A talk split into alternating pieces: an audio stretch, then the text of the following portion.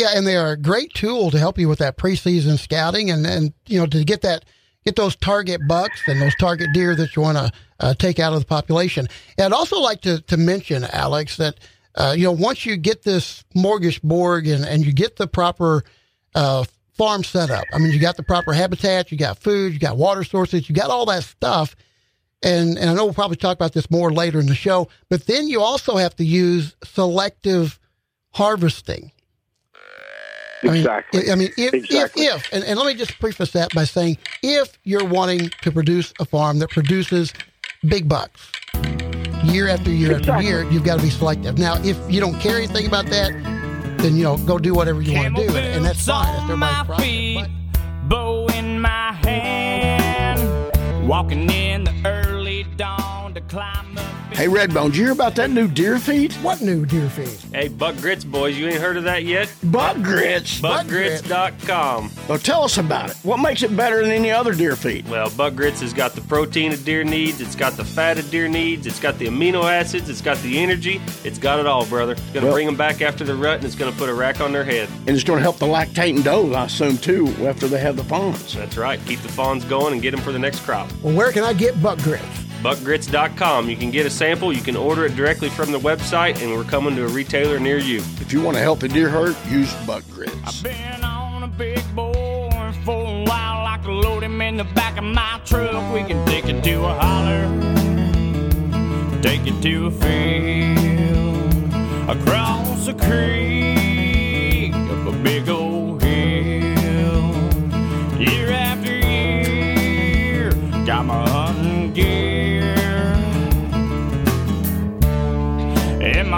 pair of hunting boots passed on down, planted deep in the ground. Wise Eye, Hornady, Buck Grits, and Eagle Seed presents American Roots Outdoors.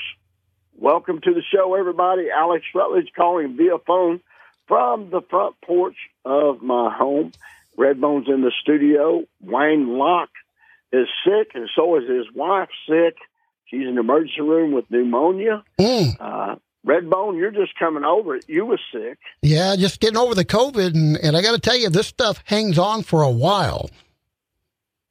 It does. I bet you, you you're kind of at a loss for energy too, right? Yeah, no energy whatsoever. And uh, when when I do get a little burst of energy and I do something, it just run out in a hurry. I mean, it's and uh, and breathing. Uh, sometimes you get the feeling like you're just not getting any air. So yeah, it's. I mean, I, I, I tested negative last Thursday and, and all that. I mean, I I don't currently have the COVID virus. It's just the after effects, and and it's tough, man. It is really tough. And I know lots of people out there know that. So Yes. Well, prayers for Renee and Wayne, and mhm. hope they all get to doing better. Which he again, he said he did not have COVID. They just got uh, the flu and pneumonia. So Hmm. prayers for them.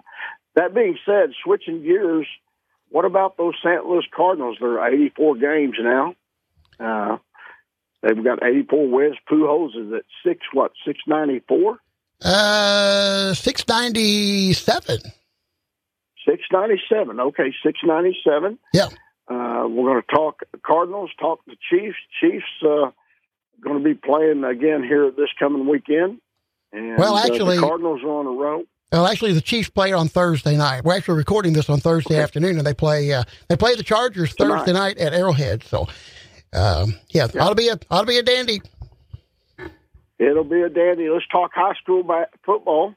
Uh, congratulations to all the teams that won this past Friday night. Thursday night, West Plains had a huge win against uh, Hillcrest. Uh, last Thursday, yeah, they also they played. It. You know, we got all these high school teams now, Alex, that are having to play on Saturdays and Thursdays, and uh, we have a shortage of officials throughout Is the that state. what it is? Yeah, it's not, it's, and it's not just right here local. It is across the state and around the country. Uh, there is a shortage of officials, and uh, teams are having to schedule on different nights. As a matter of fact, Thayer's got two games coming up on Saturday afternoons. Uh, one with Houston at Houston, and then one with Cabool at Thayer, because they could not find officials to officiate on Friday night. So they're going to play two games on one day. No, two two back to back Saturdays. Oh, okay. I got you. I Yeah. got you. Okay, now I understand. Well, congratulations to all again to all the teams that won and the teams that lost. You know, uh, the Liberty Eagles. You know, I'm going to talk about them. They're three and zero right now, but they, you know, they're a pretty good team. Redbone. They face Ava this Friday night at Ava. Mhm. I think they it's going to be a, a slobber knocker, as you would say. I think it will be too. I think it'll be a really good football game, and and yeah, Liberty's loaded. You know, anybody out there that's got Liberty on the schedule, SCA schools, uh, look out, they're loaded. I mean, good receivers, good quarterback tandem, and uh, they can run it, they can throw it, and uh, they play they play mighty good defense. Uh, yeah, they they should have Yeah. an outstanding year. Yes, I've got four great nephews playing. I got to plug them. Uh, Reese Rutledge, number 78, uh, Jaron Rutledge, number 53, Brody Rutledge, number 55, and Carter Pruitt, the quarterback, number five. He threw three deep passes this past Friday night against Thayer, man. Mhm. They look like college plays, Redbone. I mean, that boy put them right in the numbers. Yeah, he did. Yeah, he looked good. And uh, Liberty didn't put up Yeah. big numbers. I mean, they scored 64 points, uh, but Thayer kept giving them the ball at the 35 yard line. So You're right. You're right. they Yeah. played on a short Well, field all night long. Thayer will be back, and uh, Oh yeah. I just hope that we can beat Ava. Uh, well, that's going to be a tough one, and you know we're we're on the air in Ava on Friday morning, so uh, Oh, folks, yeah. folks, or actually Friday afternoon. So folks who are listening over at uh, KKOZ, man, that'll be a dandy. Everybody needs to get out on the hill and watch that one. Yeah, can't wait to see my old buddy, buddy Cody Huff that fishes Major League Fishing. Uh, he'll be there at the game. He's a big Ava uh, Bears fan, and him and I are always texting each other. And uh, he said, "I'll be at that game." He said, "You guys better be ready." I said, "Well, I think we're ready. We'll see what happens." But uh, that being said, switching gears, the, the Kansas City Chiefs uh, are playing really good football. The Cardinals are playing good baseball. Uh, I, I'm happy, Redbone. When they lose, I'm I'm not very happy. well, nobody ever won them all, so you know you just got to kind of roll with the punches, as they say. And uh, yeah, those Cardinals, yeah, they're pretty good for a 500 team. Yeah, you gotta have to rub that into me again. They was a 500 team back then, but not now, man. They really got it going on, and you got to take your hat off. You ready? Take your hat out and compliment Pujols and Molina and Helsley, uh, Hicks, uh, Donovan. Man, they're they're loaded as well. The Cardinals is, is a hitting team, and man, their defense is phenomenal as well. So uh, you can understand why they're winning. Yeah, well, just just hope it keeps up when the playoffs come around. And of course, playoffs will be starting here. Oh, just about the three, well, two and a half, three weeks. So, yeah. Alex, I want to mention before we go to a break here, there are a number of events coming up around our region. And uh, this weekend, as this show airs, we got the Hootin' and Hollerin' Festival going on over at Gainesville all day Saturday. And you can get more information on that at hootinandhollerin.com. Also, we got the uh, Pioneer Days at Maynard, Arkansas. Now, Pioneer Days is in their 42nd year. And the Hootin' and Hollerin' at Gainesville is their 61st year of having those two festivals. And they're going on this weekend. And then coming up here in a couple of weeks, we got uh, a busy day on October 1st because that is the date of the Black Gold Walnut Festival in Alton, which is a huge event. It is. And then on Yeah. October the Then we got- 8th, you got the Yes. River Fest at Van Buren featuring Tyler Farr in concert.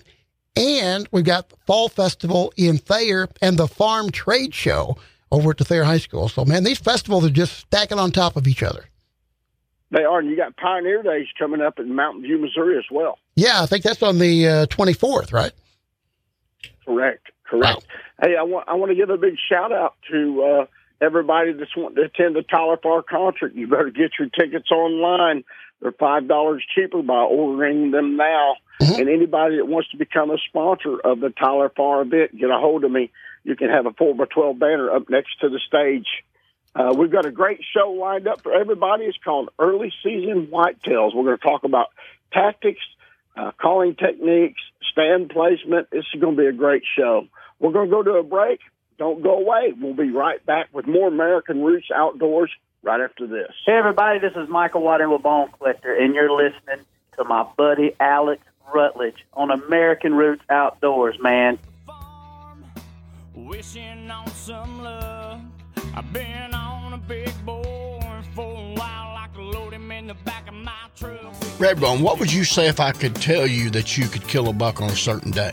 I would say you're crazy. There's no way to predict how the bucks are going to move. Well, you're wrong. There's a new camera out called Wise Eye Technologies. These guys can predict the actual deer movement, exact time that a deer is going to come through. Really, Wise Eye technology. This camera has five megapixel pictures, has a GPS system built inside, and it's an experience using this camera. It collects data and tells you the movement, wind direction, everything on a camera. On a camera. WiseEyeTechnologies.com. And how do I find out more information about these guys? You go to wiseeyesmartcam.com. I'm using them. You should too. Make your hunt easier. Use Wise Eye. a creek up a big old hill. Year after year, got my hunting gear. Hornady Ammunition presents. Welcome back to American Roots Outdoors. Again, calling via phone from the front porch of my beautiful home location here in southern Missouri in the Ozarks. And the topic of this show this week is early season whitetails. Uh, you know, when you think of early season whitetails here in the Ozarks, you think about gigging, you think about fishing on the lakes, you, you think about hunting big whitetails. Uh, it's just that time of the year here in the Midwest. And uh, we have a lot of whitetail hunters here in the state of Missouri, and we have a lot of whitetail hunters all across the country. And Redbone, I know uh, you don't bow hunt early. You love to rifle hunt, Mhm. but we got a lot of listeners that bow hunt here to our show. Oh yeah, and the season just opened a couple of days ago. And again, as we open this on Thursday, it's the opening day of bow season, the fifteenth. So, uh, yeah, guys, now's the time. And uh, you know, I bet you already we're just you know two days into the bow season. I bet there's some nice bucks that have bit the dust already.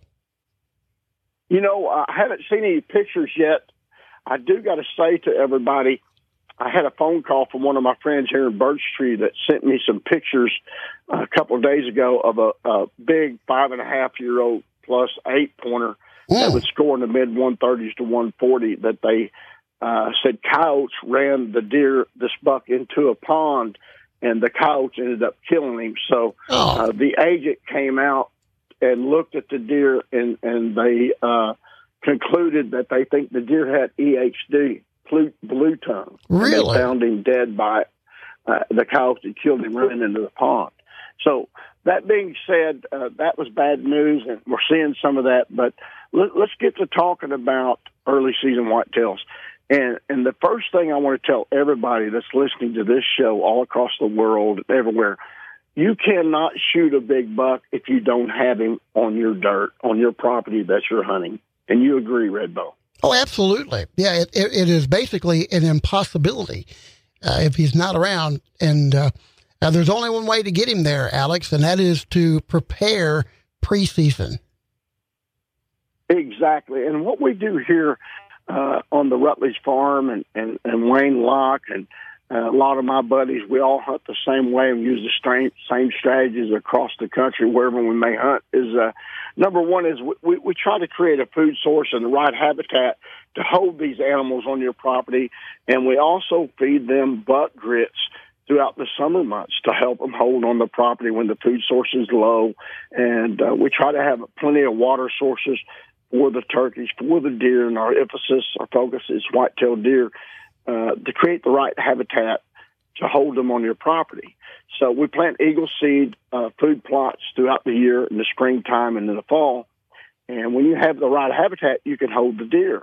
And the secret, once you get the deer there, is to to create a sanctuary so these deer feel comfortable being there. Mhm. So there's two ways to approach whitetail hunting early season or throughout the year. Is one is no pressure at all with vehicles, etc. And that's why we use the Wise Eye trail cameras and the hunt control system to monitor the deer on our properties. We we have very minimal minimal uh, pressure on our farms, Yeah. on my farms. So I never have to walk in there to go to my cameras to pull the cards.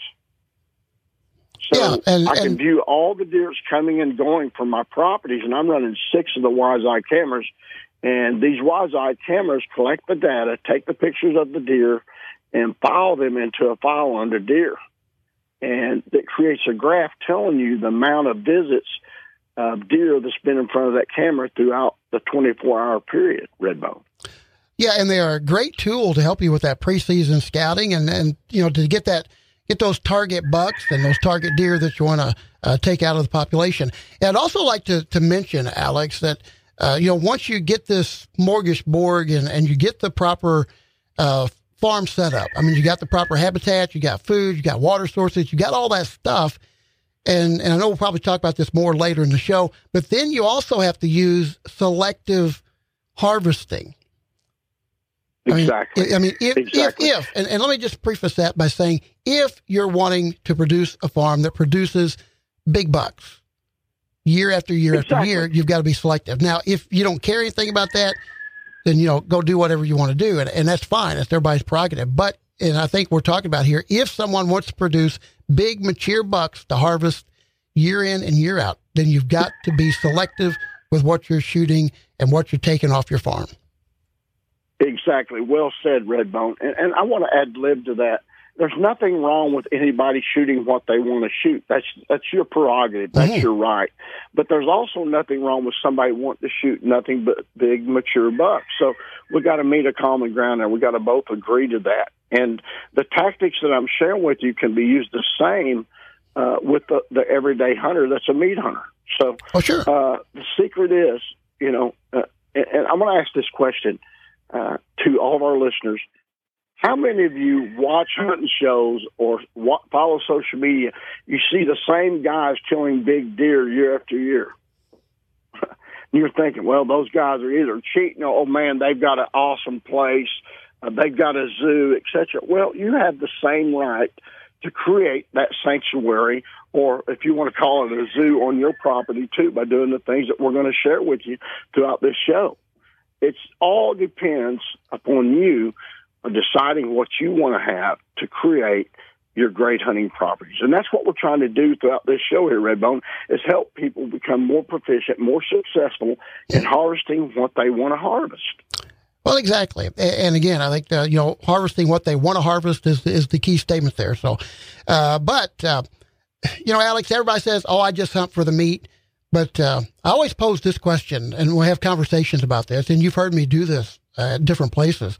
So if two bucks walk out, one of them's a, about a three and a half year old six point with a scrawny little basket rack on his head, and the other one's a four and a half year old 10 point with about a 19 inch spread and about foot long tines. Which one are you going to shoot? that hey, that's a great question. What a great question. And, again, that goes back to the person's discretion. You got to ask yourself, well, am I a trophy hunter? Am I a meat hunter? Am I caring about the future of my property and what could be on my property in the upcoming years? So, uh, to, to answer that question for you before we go to a break, we got about a minute left, I think. Uh, I would have to say I would shoot the cull buck. I shoot a lot of cull bucks here on my property every year. Mhm. I say a lot, one, one or two. I try not to shoot the big breeder bucks that's going to leave the great genetics behind. So that's what I choose to do. I'm looking at the future down the road, what I'm doing to help my property and also my neighbors. Sure. Uh, when you go to shoot the big typical bucks, it's your breeder bucks, uh, you're actually hurting yourself, in my opinion. Okay. So right, I answered that. We're going to go to a break. We come back. We're going to have more about early season whitetails after this. Hey, y'all, it's Tyler Farr, and you're listening to my good buddy, Mr. Alex Rutledge, on American Roots Outdoors. It's a creek up a big old hill. Year after year, got my hunting gear. Hey guys, it's food plot planting time here in the Ozarks and all across the country. What are you planting this year, Wayne? I'm going to put some smorgasbord in with a whole lot of clover. You're Wait, gonna put wait, some wait, extra wait. clover in it. What? Smorgasbord. What is smorgasbord? Man, it is a variety of annuals and perennials that'll get you through fall time, winter time, and all the way into spring. It's awesome. You want to plant healthier food plots to track all kinds of game? Go to www.eagleseed.com. It's a smorgasbord. You know, we all get tired of certain things. The smorgasbord has everything. Your deer will love it. And Eagleseed.com. my old pair of hunting boots passed on down, planted deep in the ground. around your heart. So you never gotta worry. Eagle Seed presents. Welcome back to American Roots Outdoors. We're covering some great topics here uh, with our, our topic, early season whitetails. In the first segment, if you missed it, we touched on uh, what type of property you want to have. What is your, your program? What do you want to focus on? Are you a meat hunter? Are you a trophy hunter? And we touched on some things that what we're doing here planting food plots, creating sanctuaries, and feeding the deer, running wise eye cameras to monitor them, keeping the pressure down on your property is a key element in creating a great piece of property to keep big mature bucks on your property, Redbone. Yeah, yeah, it is, Alex. And, I'd like to touch on a subject here while we're talking about early season. And this is early season that we're talking about here. Uh, if you're hunting on a over a food plot, uh, do you think it's detrimental? You talk about no pressure to hunt over that food plot in the early season, or should you back off of that food plot and hunt the travel lanes that the deer are traveling to and from the food plot? I'd be interested to get your answer there. I know my thought would be I would not want to kill early season deer in the food plot. I would want to back off and kill those deer coming or going to the food plot. Again, that that's a great question, but it's also a a a, a question that you got to ask yourself. Mm-hmm. Uh, am I looking at the future? Uh, how many deer can I affect by putting a lot of pressure on these food plots to keep the deer from coming to it and, and be educating these deer? Mm-hmm. So the more pressure you put on your food plots, uh, the the more it lessens your chances, in my opinion, of killing the big deer you're trying to target if that's what you want. Now, if you're a meat hunter and you go in, and you shoot a deer and you get out, that's fine. But the more times you spend in a stand, the more you're educating the deer you're going to hunt over a food plot. Now, my strategy for early season, which I'm not hunting the deer on my properties early season because I hate seed ticks, number one. I hate chiggers, number two. And I just don't want to deal with, with you know, uh, pressuring these deer. Yeah. I think keeping the pressure off the farms early season is the secret to why my properties are really good. It becomes more of a sanctuary, and everybody else that hunts around my properties may be putting pressure on them. It makes the deer want to come in here and stay. So think about that. So that being said, if I did decide to hunt a food plot, I would hunt my food plots in the evenings because most of the deer seem to be hitting the food plots according to my wise eye hunt control in the evenings more than they are any other time. And the evenings also gets cooler if you think about it, Redbone. So Oh, that's yeah, my it does. for our listeners. Yeah, and, and my thought being, Alex, and and we can disagree or whatever is is I would rather hunt those trails coming to and from than to get right on the food plot, because Mm-hmm. that way the other deer and then they hear a shot off in the distance, but they hear those. Or if you're bow hunting, they'll never even know that the, the harvest you. happened. Yeah, they wind you. Yeah, and Yeah. you know that that will save that food plot for later in the season when maybe you're running out of time or or you know things get a little colder and and there are more deer coming to that food. plot. Anyway, it just feels to me like that if you hunt early season on your food plot, you're going to scare a lot of deer away from that food plot. So hunt away from the food plot instead of on it. Yeah, especially if you're not being scent free. And we emphasize Mhm. being scent free, washing your clothes, your hair, your body, and keeping your clothes in a bag, you know, and being scent free.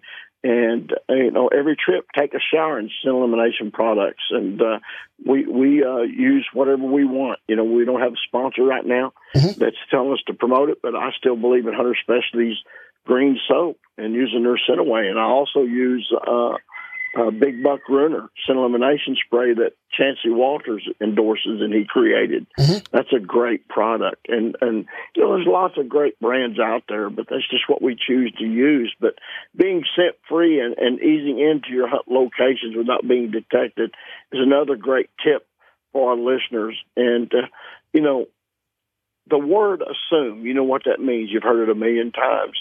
Don't assume. Uh, collect your data from your wise eye cameras, your trail cameras, uh, or glassing, taking notes and talking to people when they're seeing deer at locations, etc. And, and put it all together. Don't assume. When you go to assuming, you could actually be doing more harm than good. But that that's another great tip for all of our listeners to be successful during early season. Yeah, I would agree. And and you know, folks out there don't have the resources to have the trail cameras and and all those kind of things. You know, there's always the good old binoculars, or just go sit, Yeah. you know, sitting on a hill and just and watching those deer. Uh, you know, I hunt some around my place, and uh, we sit out on the front deck and and watch what the deer are doing and which way they're traveling and which way they're going different times of the day. So. I mean, there, there's always a way to get a little bit of work in prior to the hunt, even if you don't have the resources for, you know, lots of trail cameras and that kind of stuff. There's always a way. Exactly. You know, uh, it's it's amazing where hunting has has transpired and where it's went from when I was a kid to where it's at now, and I'm 58 years old. And with the aid of new technology, it, it seems to make simplify uh, a prediction of, of harvesting uh, deer, especially big bucks. If you're using Wise Eye Hunt Control, it, it's mind blowing. There's no more guesswork. It's evidence is proof in the pudding, so to say. So I encourage our listeners, uh, if you can afford it, buy you some Wise Eye cameras and use the Hunt Control app, and it will help you be more successful. And there's no guesswork, no assuming. It will help you close the deal on the bucks that you target or deer you target. All right, so Alex, about time for us to go to a break, and I know we got one more segment left here on the radio show. And what I'd like to do, and and for you to think about while we're on the break here, uh, can we use calling techniques on deer in the early portion of the season?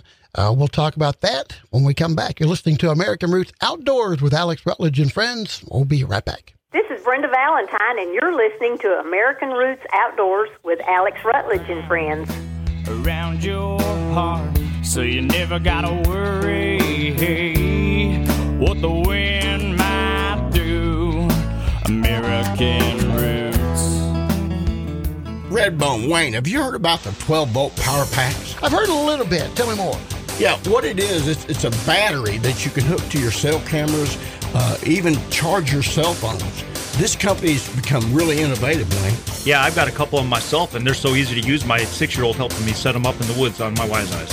If you want to improve your battery life in your cell cameras, check out the 12 volt power packs. I'll have to do that. Do they have a, a website? Yes, it's jkroutdoors.com.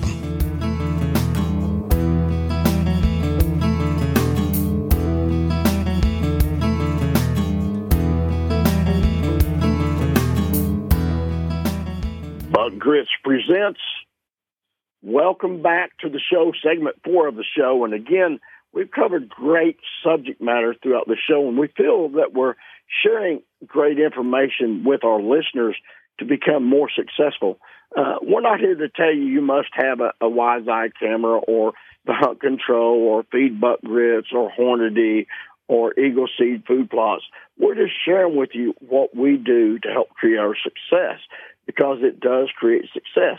You can go out and hunt deer without these things and still be successful, but you may not be as successful as some. Mm-hmm. So technology does help Redbone, and you must agree. Oh yeah, absolutely. Technology. I mean, it's just like you know, we, you know, a few weeks ago we were talking technology with the fishermen, and you know, it's made the fishing game a whole lot better, and and technology has helped the the hunting game become a whole lot better for the hunters. And and I think you know, Alex, I think a long time ago. I know when I first started deer hunting back in the mid 1980s, when I actually moved to Thayer and and got with my uncle, and he said, "Why don't you learn to deer hunt?" And of course, growing up in the city, I didn't when I was a kid.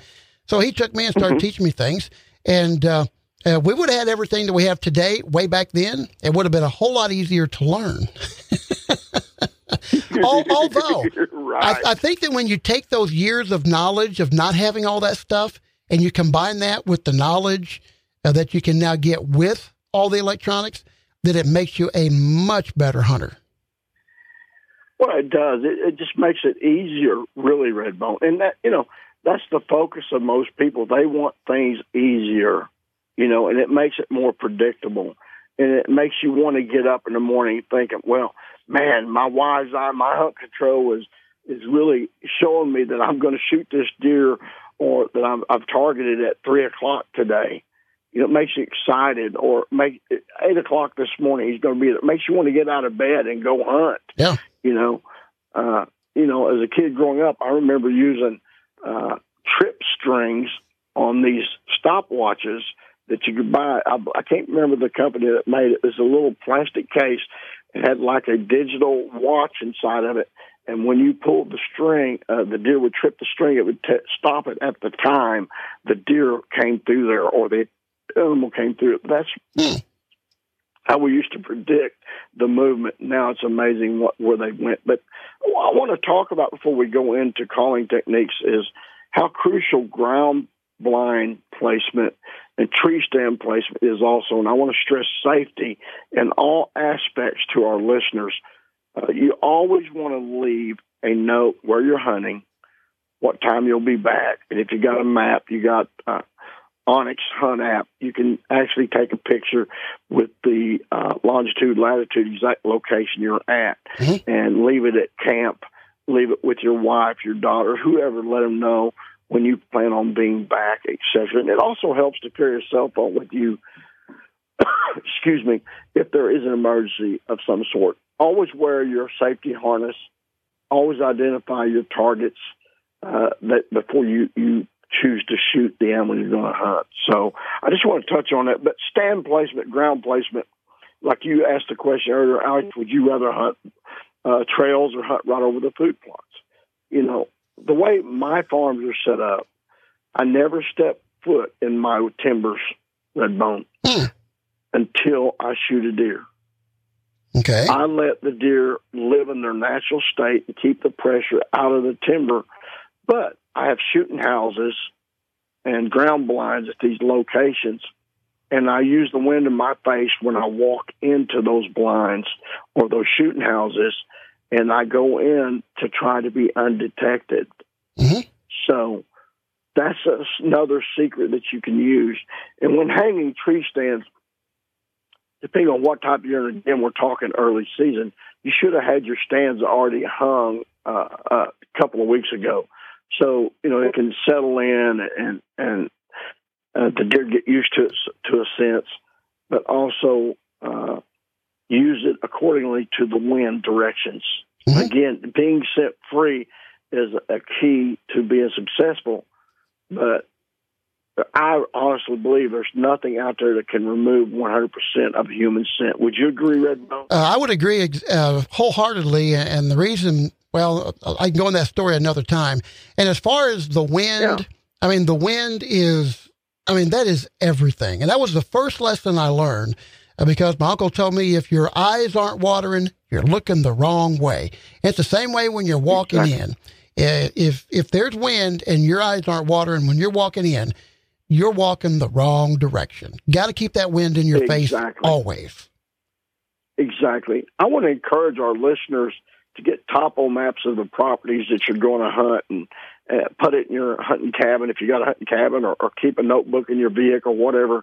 And you can look at the narrow pinch points of a piece of property uh, where timbers meet each other and they funnel into each other. And these are natural travel routes for deer that feel safe traveling, especially bucks and older does love to travel these pinch points. Those are great locations to hang your stand or set up your ground blinds. But keep in mind when you hang those stands or ground blinds that you want to access that location again for the third or fourth time in this this segment of the show or the show is you want to access these locations without being detected. Mm-hmm. You don't want to walk across a wide open middle of a field uh, for 400 yards going to a blind where every deer may be bedded on the fringes of the timber next to the food plots, you're going to be running them out. You know, you're educating them. So keep that in mind. So stand placement, ground placement is crucial. That's a few things I wanted to touch on right there to share with our listeners. But to answer your, your question about calling techniques, deer communicate year round, Redbone. Mm-hmm. Uh, body language, vocalization, and I'm going to be doing these sounds with my voice. Uh, those of all ages will bleat, they will grunt just like a buck.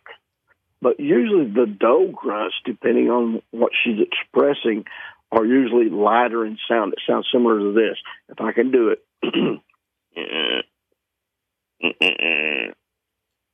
It almost sounds like between a bleat and a grunt, doesn't it? Mm-hmm.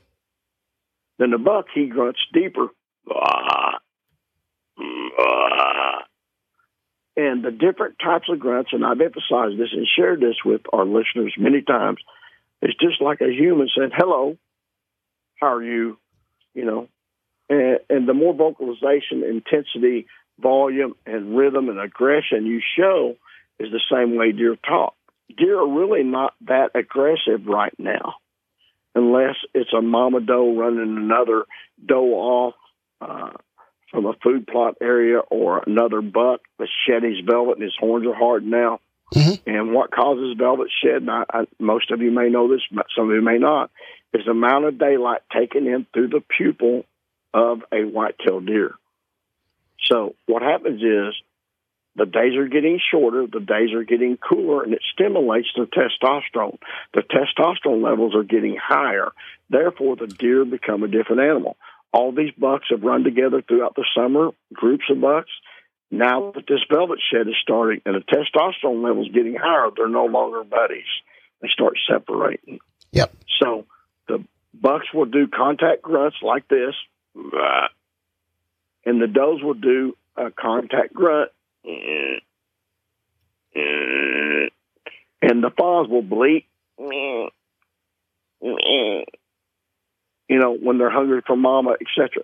Calling techniques that you can use right now is the contact type calls, the bleats and the soft grunts. And that's what we encourage you to use right now. And believe it or not, some of these bucks are sparring right now that shed their velvet. You can take a set of rattling horns or rattling bag. You do not want to be aggressive. Just barely tickle them like they're clicking. Mm-hmm. Real light sounds. And that creates curiosity in these locations, whether it be in a food plot area, a white oak and flat, where these bucks may be feeding, a bean field, a cornfield, whatever. Most of the cornfields out in the Midwest have not been harvested yet up north. Uh, but these are techniques that really work good. The best thing to do, early season whitetails, know where they're coming from, where they're going to, and try to close the deal like that. Yep. So if you see a buck early season coming to a food plot, you're hunting the edge of a food plot.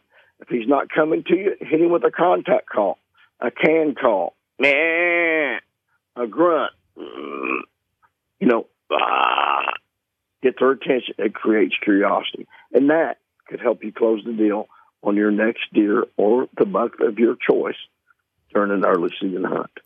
All right, Alex, we uh, need to wrap it up here. So, some great information today, and, and folks, to remember uh, if you maybe just caught part of the show and you're wondering, well, wonder what else they might have talked about, you can always go to the uh, your favorite podcast carrier and you can listen to the entire radio show. And it's broken down into segments, just like the radio show is here on the air.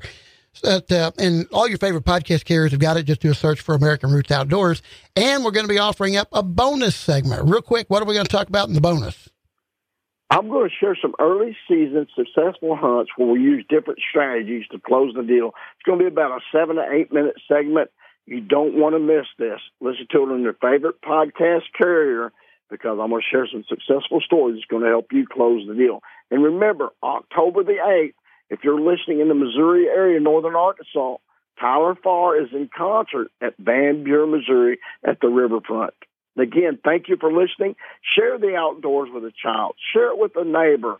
It's God's creation. And remember, when your roots run deep and strong, there's no reason to fear the wind. So you never gotta worry what the wind might do.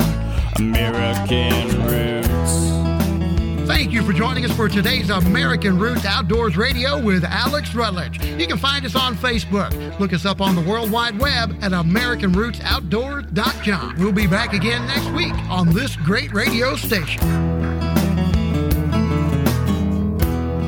Accurate, deadly, dependable, Hornady ammunition.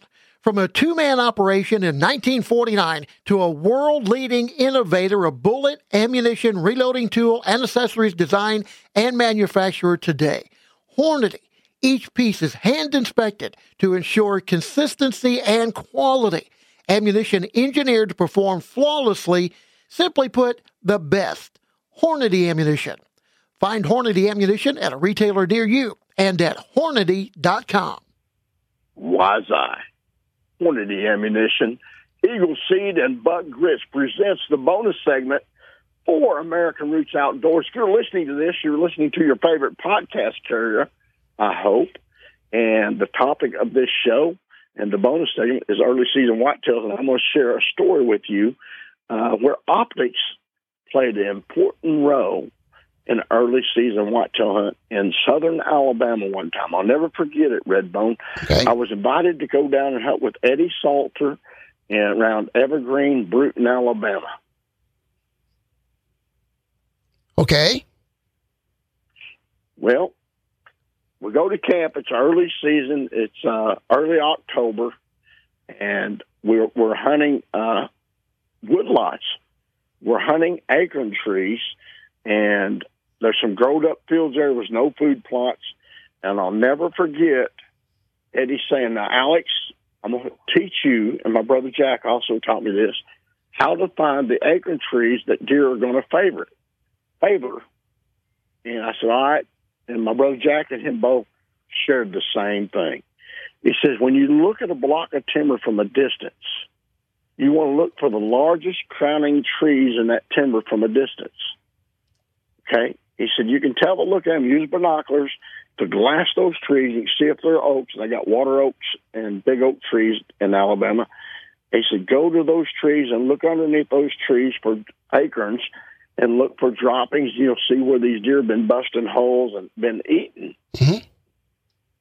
So that's how we used optics to find these trees that was dropping acorns. We walked in and found all the sign, and, and lo and behold, there's trees with hooks and rubs underneath these trees where these deer are feeding, and that's how we found them eating acorns.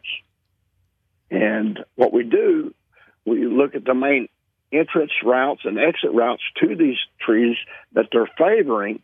And what we would do in that down there is we'd hang our stands uh, where these deer was transitioning from fields to the hardwoods. And the field was all growed up, so that told me that these deer are bedding in these growed up fields. Mhm. Okay, now I want you to think about something. If you're hunting up growed up fields, and let's say you're hunting from the ground, and this is how our hunt becomes successful that I did, is that I was slipping. Uh, uh, I was scouting and hunting at the same time, stalking, and I looked and I thought I seen a deer at the edge of this field. Okay, and I looked. Oh, maybe it was. Well, I had my binoculars with me. I pulled my binoculars up, and I could look right through that grass, and it was a deer. And this was a doe, even though it wasn't a buck, it was a doe. And I was able to identify that was really a deer that I saw. Mhm. So imagine if you don't have binoculars, what you're missing by hunting tall, thicket areas, etc. Think what you're missing and what you're doing. Also, if you shoot a button buck and you're trying to grow bucks on your property, optics are crucial for every type of hunt. So the moral of the story here is hunting transition areas from growed up fields bedding to woodlots helped us find the acorn trees, but also helped me put the stock on this doe that I shot. Mhm. So if I'd never had binoculars, I'd never been able to stalk slip in within bow distance to close the deal on this deer. So use binoculars, use common sense, use the wind, and when stalking whitetails, binoculars can help you close the deal. Yeah, and especially, and, and I know what you mean about hunting over fields that are growed up or pretty high.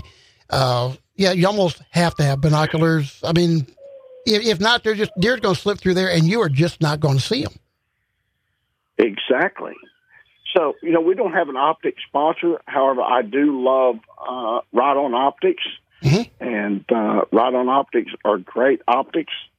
And I uh, love those. It's a military owned company uh, that's owned by veterans of military and police officers, and it's made here in America. Check out ritonoptics.com. Even though they're not a sponsor this year, but they talked about becoming one. That's what I use, and that's what I recommend for you guys to use. Uh, we're supporting an American owned and made product right here in America, Redbone. Yeah.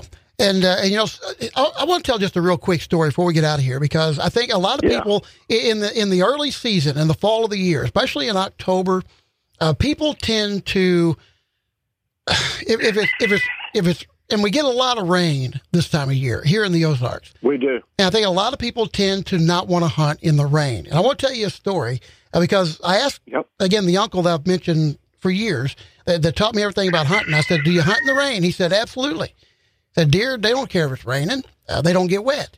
Uh, you kind of know my uncle know that he he sarcastically said things like that. He said, "Yeah, deer don't get wet, and and actually their skin doesn't get wet. Their hair is hollow, and and they secrete an oil that runs the, the rain off of them." But anyway, I was hunting on a bran- on a place, and it was just a light drizzling rain, and I was hunting at the uh, at the bottom of a where the power line ran through. It ran up the hill. And I, I found a big cedar tree, and I just kind of packed in underneath that cedar tree, and thought that'll help protect me a little bit from the from the rain. And again, it was just a light light rain drizzle. Well, it wasn't too long, and because of the rain, I was always wiping wiping my face, and I was I was moving is what I was doing. I was moving too much, and all of a sudden I hear a whoosh, whoosh, whoosh, and a deer had seen me moving just probably not 30 feet away, just across the way, just across the uh, power line. And uh, I thought, okay, what do I do now? I've been busted here. Well, a lot of people that I know would just get up and move. They think, okay, I've been busted. I'm going to go somewhere else. Well, I remembered my uncle said, you know what? If that ever happens, just stay where you are. And I actually stayed right where I was. And I convinced myself, I said, Redbone, you got to be still. You're getting wet. Don't worry about it. Just be Yep. still.